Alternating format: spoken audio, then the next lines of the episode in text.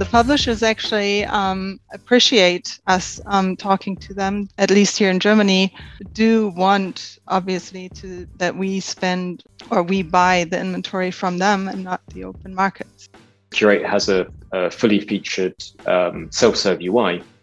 It's easy for buyers to, to manage a whole catalog of, of multi-seller deals so they can build out that curated marketplace, um, which implements the, the supply strategy, as I, was, as I was saying.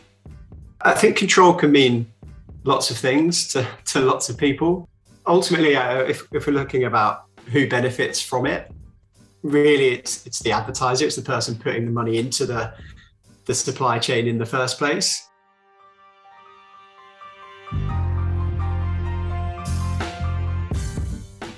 Hello, and welcome to a special episode of the Programmatic Advisory Podcast, where we're going to be talking about curated marketplaces.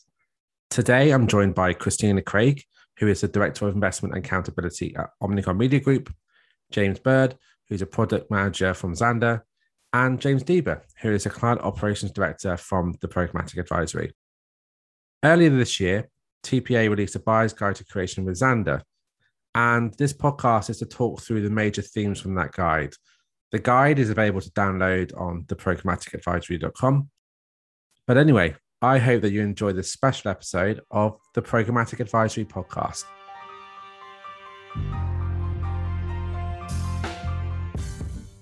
Hey, Kristina, James, and James. Welcome to the TPA podcast.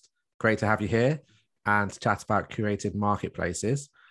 Uh, let's get straight into it. Um, I guess like curated marketplaces have been a buzzword in programmatic, um, particularly this year. I've seen way more hype in trade press and uh, way more people talking about them. Um, why do you think that is? And James Diba, why don't we start with you? Yeah, sure. Um, I think there's really a multitude of reasons why. Um, and really timing has played a big part in it as well. It's created almost a bit of a perfect storm. So first thing that sort of i see as, as a reason why curated marketplaces have become a, a buzzword is um, that supply in general has been quite a, an untapped area um, for a lot of advertisers and agencies um, to be able to create competitive advantage around. Um, so by that i mean i think for a long time the focus was really on optimizing audience targeting, bid prices, etc., with actually not that much focus on the actual supply that they're buying beyond the use of, say, inclusion or exclusion lists. And so by you know, utilizing curated marketplaces to take more control of the supply, I think advertisers and agencies are seeing that they can deliver better outcomes ultimately for their clients. I think the second reason is that we're still seeing the impact of the PwC and ISBA study um, into the programmatic supply chain. So I think what that really highlighted, you know, beyond some of the, the numbers and the discrepancies, etc., what it really highlighted is the complexity and the inefficiencies.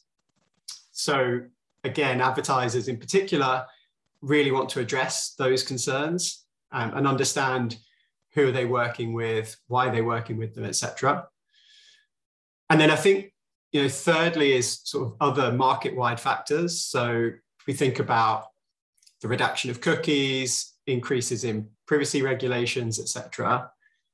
What we're seeing is that people want closer relationships again with publishers, um, and publishers want to get closer to advertisers as well. And so by doing that, they can start to create these, you know, trusted relationships with their key publishers, access tr- more trusted supply, overlay targeting, utilize consented for publishers' first party data. And so all of these sort of things have come together at the same time. And then if you also throw into the mix, you know, continued findings around fraud, brand suitability, um, and even in you know emerging channels now increasingly, you start to understand why advertisers and agencies actually want to use curated marketplaces. I think there's a, a bunch of reasons that have really come together, um, and curated marketplaces can solve for a lot of those challenges. That's great, and it, it feels like we've moved from buzzword and might become a big thing into it is becoming a big thing, and the technology is there now as well to enable mm. these marketplaces. Um, and I guess James Bird, it'd be good if we can talk to Xandr launched their curated marketplace offering, Xandr Curate, earlier this year. Um, so what does a what does that do, or a curated marketplace in general? Like, what do you think it brings for a buyer? Um, so I think, I mean, when we built Xandr Curate, we set out to address three key problems um, for for media buyers uh, that, that we were hearing about. Um, and uh, yeah, the, the first of those was really the, the difficulties around managing an overly complex supply chain. You know, trading teams need to purchase the right inventory uh, along the right supply path, but they take on a, a, pretty big operational burden to do that, uh, particularly when they use multiple DSPs to traffic their campaigns. Um, you know, making sure you've configured the right domain list, uh, the right um, third-party exchanges, etc. Um, it's time-consuming and, and it can be error-prone. Um, the second problem we were hearing about um, was around transparency along the supply chain. Uh, so teams uh, were saying they were struggling to get transparency into media spend, um, despite the fact that various platforms along the supply chain um, were offering um, some levels of transparency. Uh, but crucially, like very often, they'd be using different terminologies. So uh, it was really hard to consolidate and, and reconcile that, that data um, so that it could be used to make informed decisions, which is really what the buyers care about. Uh, and finally, the third problem um, was around executing their supply strategy. So, you know, we've seen media buyers put in a lot of hard work to, to develop supply strategies. Um, they've built them over over time, very often um, using uh, their inventory insights, uh, their relationships with sellers, um, a lot of operational expertise as, as well but very often those supply strategies um, just live in a big Excel spreadsheet, uh, and they're not actually uh, implemented in the buyer's ad tech stack um, in a way that makes it easy for, for trading teams to, to benefit from them. Um, and so we, we built Xandr Curate as a tool for media buyers to, to make their own curated marketplaces, which solve for, for these, these problems. Um, you know, using Curate, uh, buyers can make multi-seller deals, um, which package up inventory from the uh, from the exchange according to their targeting criteria, um, be that sourced from uh, the open market or from from seller deals, uh, and they can then issue these multi-seller deals uh, to any DSP for their trading teams to, to buy against.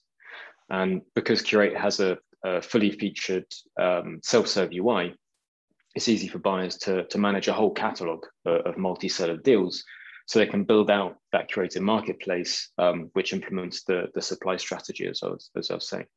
Um, and when you've got you know campaign delivery being centralized through uh, the curated marketplace, uh, it's easy to run a single report uh, to understand how media spend is flowing through your marketplace uh, and gain transparency insights. So, I mean, I definitely second um, the points that, that James was making earlier. I think there's a whole host of kind of industry problems uh, that the buyers are facing that curated marketplaces uh, help to solve for. Um, but I think those are the, the three kind of top of mind problems that, that we focused on when we built Curate and, and some of the, the core benefits for customers that we see. That's great. And um, when you mentioned about managing deals in spreadsheets, I was sort of nodding my head, takes me back to, to how things have been done and often still are done. Um, and Kristina, I guess from your perspective, whenever programmatic comes up with new innovation, it can be met with, oh, it's another thing I've got to get my head around by either internal stakeholders or brands and others. So I'd really like to get your perspective on how do you how do you kind of explain a curated marketplace to to clients or or internal stakeholders who maybe don't really know much about them? Well, I think um, James has already mentioned the word transparency. I think that's a key word that we use um, with our clients, at least, that we actually control the open market better. I think the open market has a lot of issues and um, a lot of brand safety issues, um, especially. And so, um, for our clients or for buyers, it's important that we know who we're buying from. And um, the DSPs that we work with, as at least, don't always have the ability to tell us who the sellers are. Um, we work with ads.txt, but um, that's also either you buy a reseller or you don't. Um, we do have to buy some resellers. um, in order to get the reach. So it's really um, controlling the open market. Um, Curate Marketplaces has helped us to pick and choose which seller we um, want to include and um, make have still the reach um, for our clients. Cool, that's great. Um, and in August, uh, we launched a uh, white paper with Xandr about curation and specifically aimed at a, a, guide for buyers to use. And we identified kind of four use cases for a curated marketplace. Um, so it'd be good now to dig into those four. Um, and I, so the four are auction packages, deal management, access to first party data, and control over the supply chain. Um, I guess if we start with auction packages, um, James Bird, would you mind explaining what an auction package is and kind of who benefits from it? Sure. Uh, so an auction package is a, a multi-seller deal um, offered by an SSP, um, which packages up inventory from, from their exchange according to some broad targeting criteria.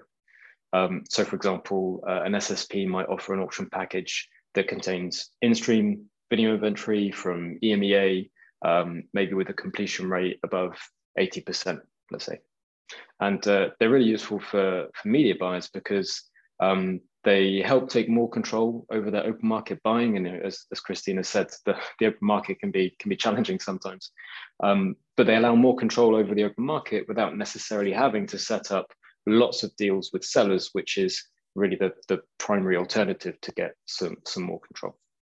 Um, they also, of course, simplify campaign trafficking for traders because uh, a lot of the targeting is built into the auction package uh, and doesn't need to be configured in the in the DSP. Um, if I put my product manager hat on for just a second and, and zoom out a little bit though, um, I think there's a there's a broader benefit too.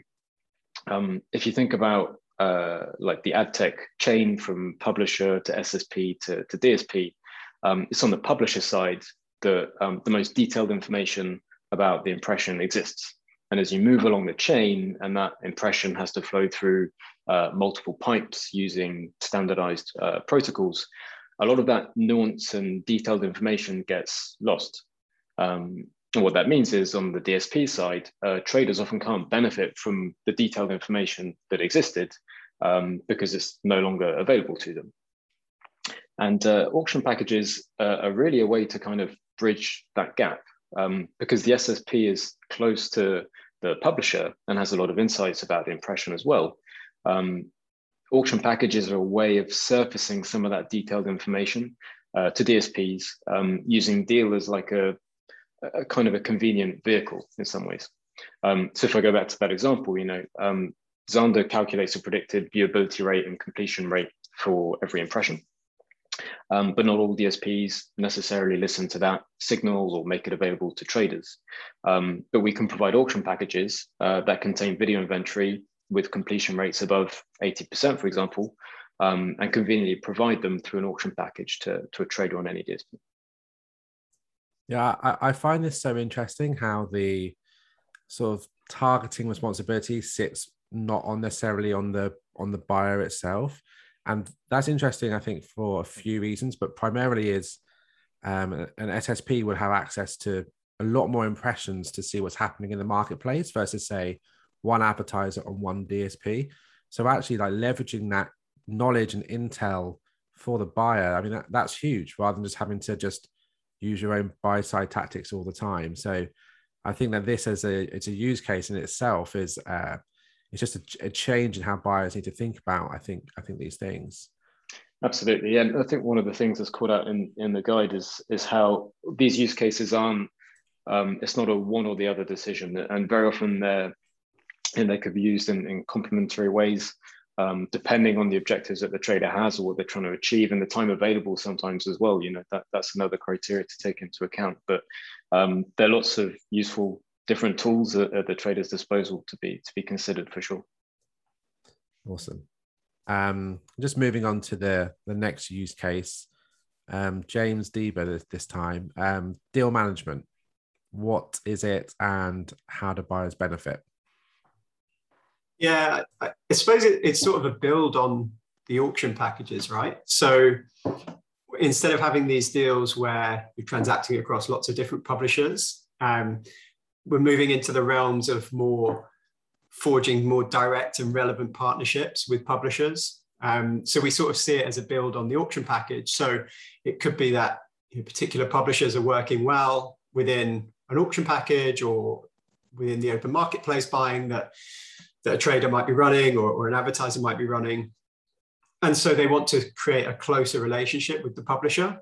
Um, but what that does mean is that you know it can create this additional complexity in terms of having lots of different deals running um, across lots of different publishers with different criteria, objectives, formats, etc. And so that can get quite messy quite quickly. Um, and having somewhere that you can sort of centralize uh, these deals and create almost like a, a, library of deals, which is easily managed um, across one uh, SSP, becomes a lot easier for a trader um, in terms of having that centralized location.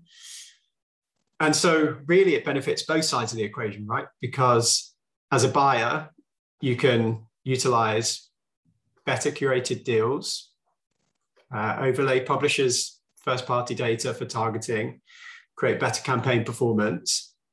And for the publisher, they get a closer relationship with the budget holders, which is you know, what every publisher really wants at the end of the day.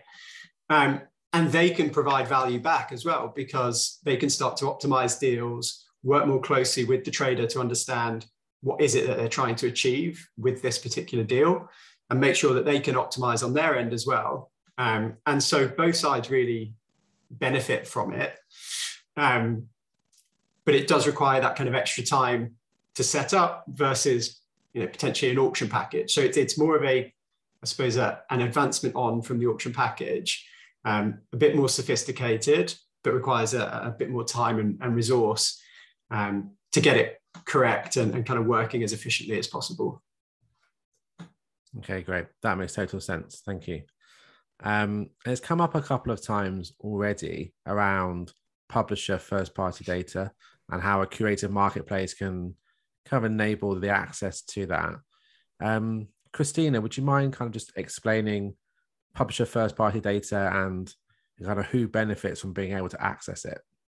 Sure. As we all know, the um, third party cookie um, is almost dead. So the first party um, data is really important for us as buyers to have a definitely a better performance because that's always been the benefit of programmatic is having um, some data targeting um, finding the right user at the right place at the right time.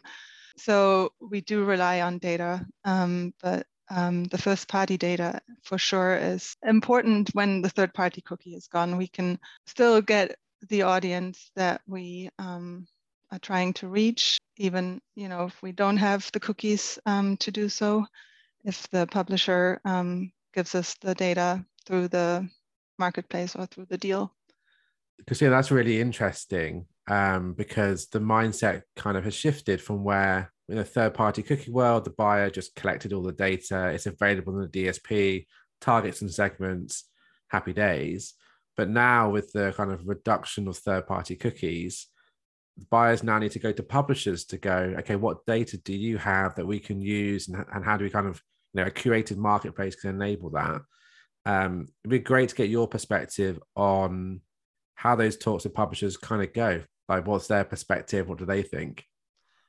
Um, yeah, the publishers actually um, appreciate us um, talking to them. At least here in Germany, do want obviously to that we spend or we buy the inventory from them and not the open market. So we do have a very close relationship with our publishers here in Germany and uh, do talk to them on a on a uh, regular basis they are very open to give us the data within a deal um, if they, of course, have that type of data. So what we do is we actually find the publishers that for that particular audience group um, may have some interesting data and work with them to then curate them in one bigger deal with other publishers that do have. That's great. And um, interesting that when programmatic started, I didn't think I'd need to have a conversation with the publisher, but it's like got a bit full circle again, and we uh, we're back talking and collaborating between both buy and sell side because that's how you know outcomes etc. are achieved. Um, and that leads on to I guess the final use case, which is kind of control over the supply chain. Um, James Diba, kind of, can you explain that and kind of who benefits from that control? Yeah, it's. I think control can mean lots of things to, to lots of people. Um, ultimately, uh, if, if we're looking about who benefits from it, really it's it's the advertiser, it's the person putting the money into the the supply chain in the first place. Um, they are kind of set to benefit the most. But ultimately, I think you know if we have an efficient and effective supply chain that where everybody in that supply chain justifies their cost and they add value, then actually that should benefit everybody um, and create you know longevity to to that working relationship. Um, so really, it's about getting to a place where you have an optimized supply chain, basically. Um, but also, you know, when we talk about control, as I said, it can mean lots of things. So it could be economic control, um, it could be quality control in terms of the inventory that's being bought. So, you know, is it brand suitable? Is it brand safe? Is it viewable? And then also the insights that we can gain from it as well. Um, because, you know, to Kristina's point, if people are building these relationships with publishers again and, and going back to, you know, dealing directly with publishers, then can we gain better insights from that? Can we can they give us their insights about what they know about their users and their readers um, that we can use to optimize our campaigns as well? Um, so there's lots of ways of, of thinking about control and to achieve total control, i.e., full end-to-end transparency of the supply chain, is actually really, really difficult um, because you know every impression is different. So you need to understand the path to purchase for every impression. There can be different auction dynamics. There could be contractual arrangements between publishers and different SSPs. So to actually understand that on an impression by impression basis requires a degree of technology and it's you know it's very sophisticated. It's it's definitely a long term or should be the end goal for every advertiser. But I think there's definitely sort of checkpoints that you can go through when you're on that journey to you know achieve control bit by bit so that could be something like negotiating commercial ar- arrangements directly with ssps rather than relying on um, the, the agreements that say a, a, dsp may have with an ssp or an ssp with a publisher um, it could be ensuring that you've got full domain visibility or a view on brand suitability or brand safety. It could be ensuring that you're investing into responsible or trusted partners only. So, you know, really being selective about the partners that you work with and the publishers that you work with. And then all the way through, as I said, to that full end to end transparency. And, you know, we're already seeing that the most sophisticated advertisers are, are on this journey. You know, they're, they're tackling it already. Um, but even the likes of you know the, the big pharma companies, etc., who are very vocal about transparency, they're still finding it really difficult to get this total control. And I think what's important to think about or keep in mind as, as you are going through the process is you know if people aren't willing to engage in those conversations and have open conversations about transparency you really want to be questioning the motives or what it is that you know they're they're hiding ultimately. Because as i said i think if everybody is open and transparent then we create a much better uh, efficient and effective supply chain. And so that should benefit everybody. Yeah 100% agree with that. And i think it's been mentioned a couple of times but for the listener i think it is important that supply in itself is vast billions of ad impressions multiple routes all have different kind of data points maybe attached to them. So it can seem overwhelming and complex. However, I think it's been mentioned a few times. Just break that down into practical, like you know, where to where to start. And I think the four use cases that we identified in the white paper around um, auction packages, deal management, the access to first party data, and ultimately control over the supply chain. Kind of just, as you say, James Steve, kind of work your way through those potentially and just mm. find bits that make sense for you. Um, I guess. Um, oh, sorry, James, but you go ahead. So when I was just going to say, um, really agree with uh, James Steve's points there around um, trying to figure out what does control mean for the, the, the media buyer has been a really important question to, to ask. And I think one of the challenges we've seen with curated marketplaces as customers have been adopting them is that they they can seem overwhelming. You know, to your point, Wayne. Like there's a, there's a ton of opportunities and different ways to talk about creating a, a curated marketplace, um, and having a really clear idea of what objectives are most important at the beginning does help. And it's almost one of those things where you kind of need to start at the end, like imagining yourself pitching a curated marketplace to um, an internal stakeholder or a marketer, and like what's what's the pitch for the curated marketplace? That what that will often distill the objective that you have, and and that's what you need to start with to make sure it's kind of on on the rails from the beginning, I suppose. Yeah, yeah, yeah. It's almost counterintuitive, but totally get what you're saying. Um, and I guess Kristina, you've kind of been on the curated marketplace journey and where's your focus been? Like, what use cases have you started to kind of focus on really?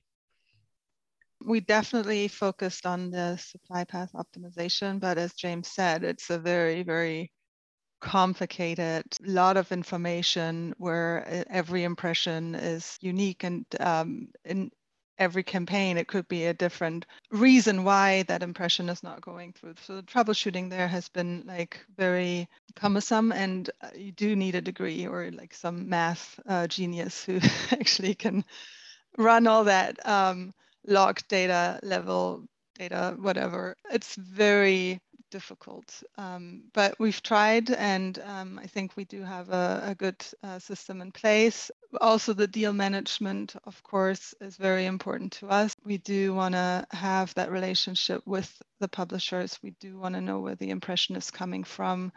Um, there's just too much bad stuff going on that is not suitable for our clients and advertisers. And so we do want to make sure that the internet is safe for them um, and they, they don't run you know on some sites or even the formats like when you talk video um, like that's always been an issue as well like what kind of quality the video player has and that's all something that we can manage if we do have the relationship with the publisher with the deal setup and also with the curation and um, the marketplaces. And as james bird said too like we um, can actually set up the deals on the um, in the platform to have all the the targetings that we usually would set in the DSP on that deal already. So the troubleshooting there is also more manageable because it's not a black box where we don't know why the bidder is not bidding on something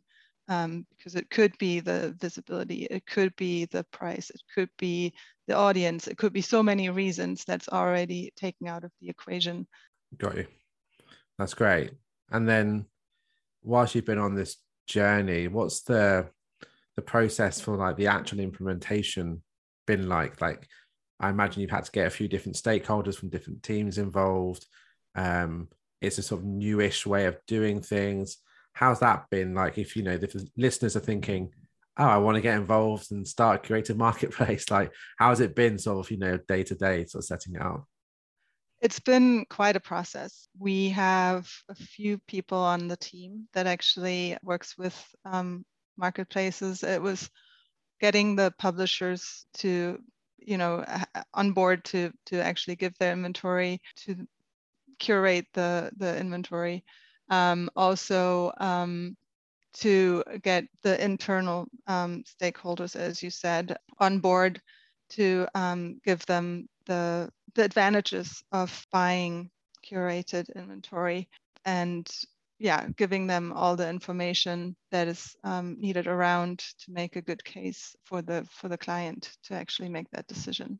That's great. And how about um, James Bird? I know you've seen multiple clients kind of implement curated marketplaces um what what are the things that have been good like what do you recognize yeah this is going well and what the kind of things you look for Um, I think maybe going back to, to the previous point we were discussing around um, identifying a clear objective at the start, uh, I think one of the things we find really uh, really satisfying is seeing customers uh, build out a curated marketplace that gives them a kind of competitive advantage.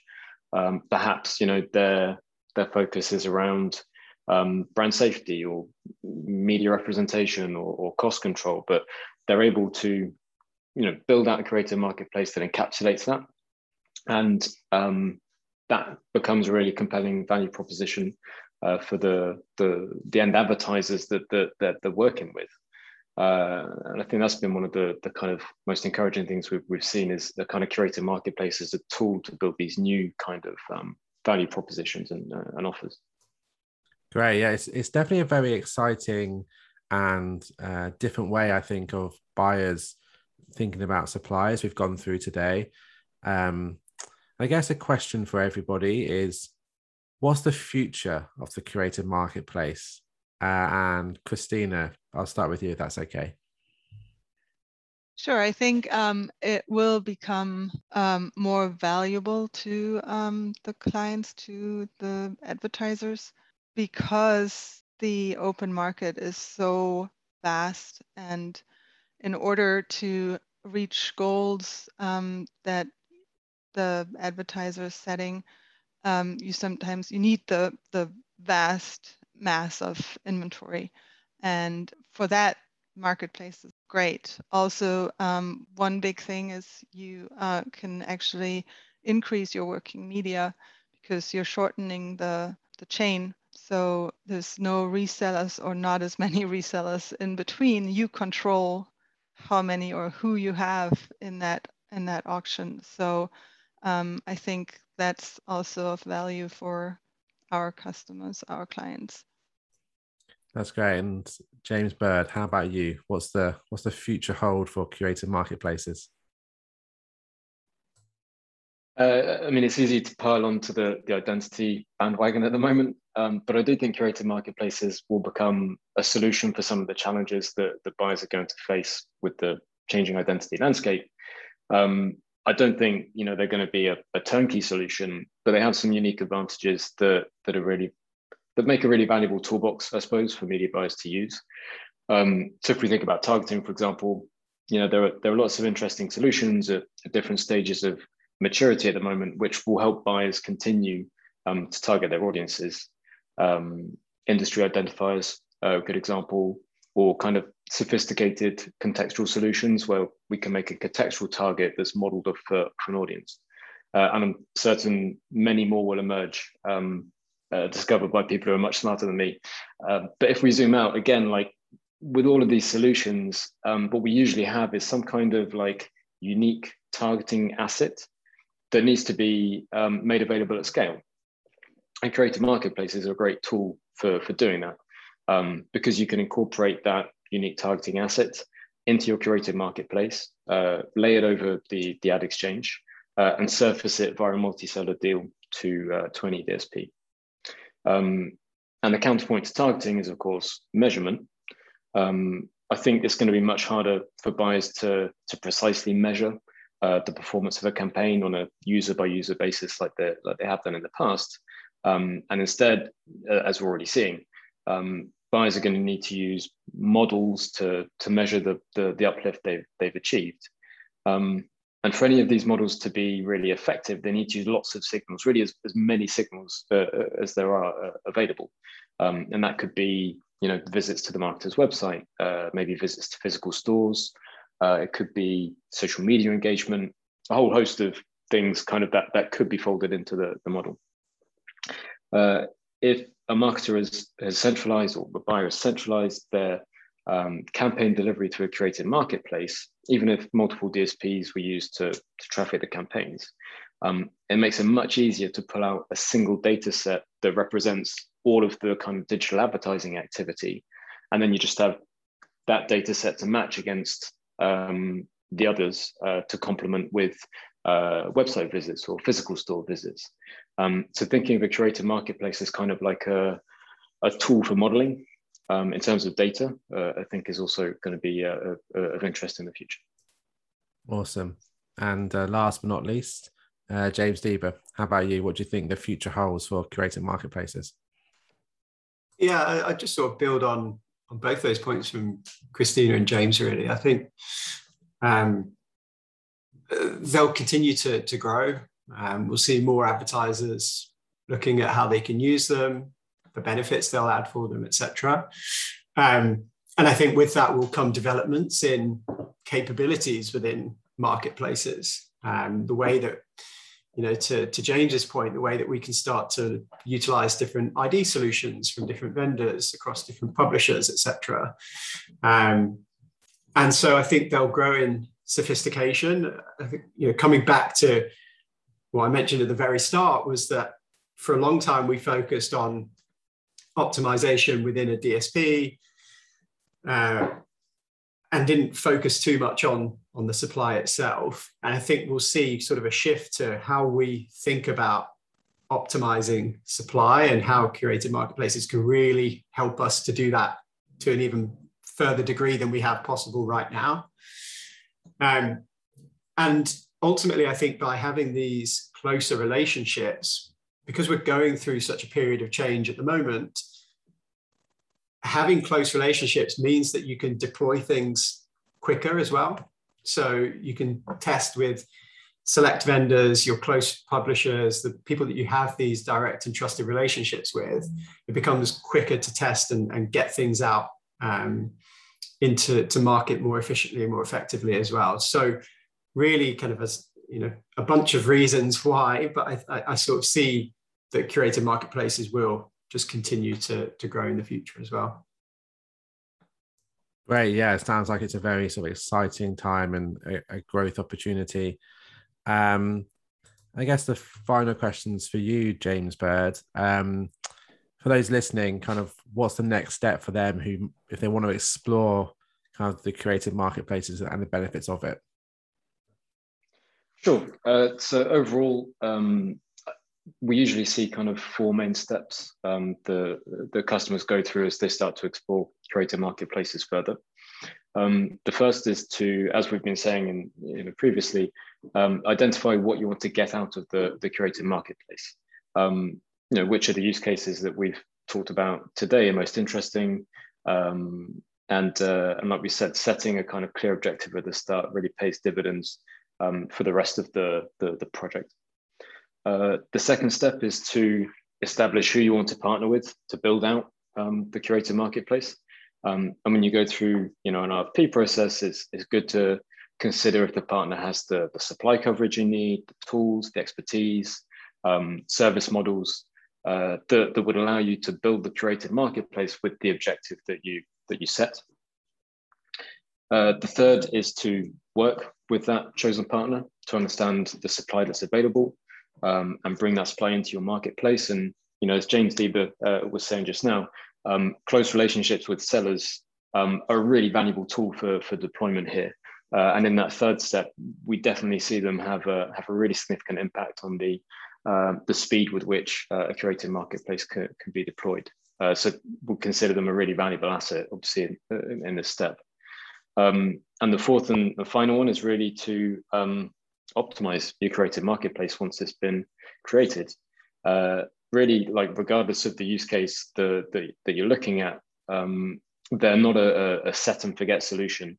Um, they do need to be monitored. Uh, they do need to be optimized over time, uh, and that's a really ongoing and, and, really exciting process. In fact, to like continue nurturing and evolving that curated marketplace uh, so it continues to drive value. That's awesome. I feel like we've covered a lot today and it's been great to get everyone's perspectives from different sides of the industry. So yeah, just want to say thank you very much for being guests on the podcasts and look forward to seeing you all soon. Thank you very Thanks, much. Well, that's it for the special episode of the Programmatic Advisory podcast. I really enjoyed chatting with Kristina, James, and James to get their perspectives on curated marketplaces. I really hope that you're walking away from this podcast understanding what they are a bit more their use cases, and how to get started with them. Anyway, until next time, stay safe.